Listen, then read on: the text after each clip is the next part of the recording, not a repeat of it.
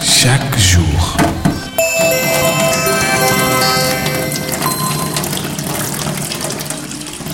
Bienvenue dans les parvis de l'Éternel. Je suis très heureuse, comme à l'accoutumée, tu me diras. En tout cas, le verset de ce jour est un verset que j'aime absolument. Oh que oui, je l'adore.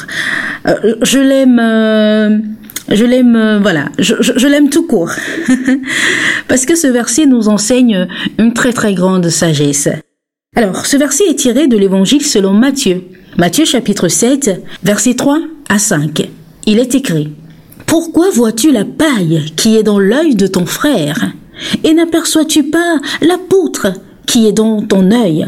Pourquoi vois-tu la paille qui est dans l'œil de ton frère et n'aperçois-tu pas la poutre qui est dans ton œil Ou comment peux-tu dire à ton frère Laisse-moi ôter une paille de ton œil, toi qui as une poutre dans le tien.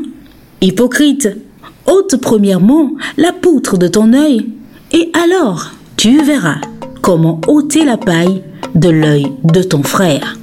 Hmm, N'est-ce pas une grande sagesse? En tout cas, paille ou poutre?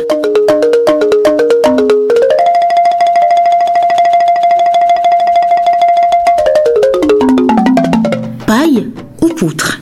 La langue habile à juger à l'œil rempli de poutres. Bien souvent, ceux qui sont prompts à voir les défauts des autres sont ceux-là qui ont beaucoup de défauts. Nul n'est parfait. Oui, seul Dieu l'est. Alors, un proverbe africain nous dit euh, Les défauts sont semblables à une colline. Vous escaladez les vôtres, et de là, vous ne voyez que ceux des autres. Je reprends, pour qu'on puisse bien retenir cela. Les défauts sont semblables à une colline.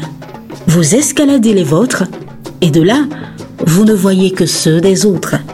En ce jour, n'oublie pas, occupe-toi de tes défauts. Travaille pour leur amélioration. Focalise-toi sur toi-même. Fais une introspection de toi-même. Travaille à un changement de comportement. Travaille sur toi-même avant de vouloir corriger les autres. Pour ma part, jour de grâce et de bénédiction.